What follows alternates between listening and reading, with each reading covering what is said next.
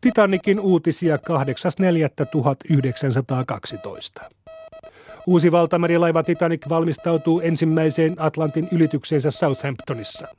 Aluksen kapteeniksi on nimitetty Commodore Edward John Smith, joka on yksi White Star-varustamon kokeneimpia kapteeneja.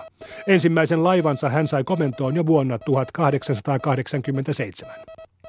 Smith on nyt jo 62-vuotias ja hänen on huhuttu jäävän eläkkeelle Titanikin neitsytmatkan jälkeen.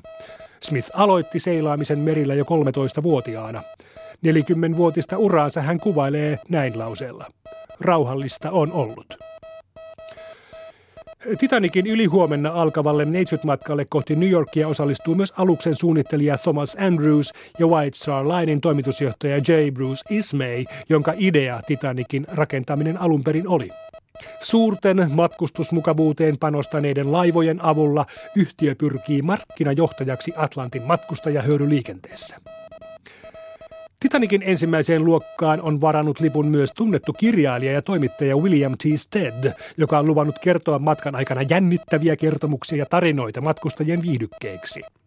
Yksi tarinoista tulee olemaan vuonna 1898 julkaistu Morgan Robertsonin kertomus The Wreck of Titan, joka kertoo mielikuvituksellisen tarinan valtamerilaivasta, joka törmää jäävuoreen ja kaikkia sen matkustajia ei onnistuta pelastamaan.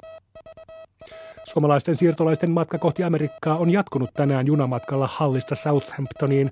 Matkan aikana juna pysähtyi myös Lontoossa, missä matkustajat pääsivät hetkeksi jaloittelemaan.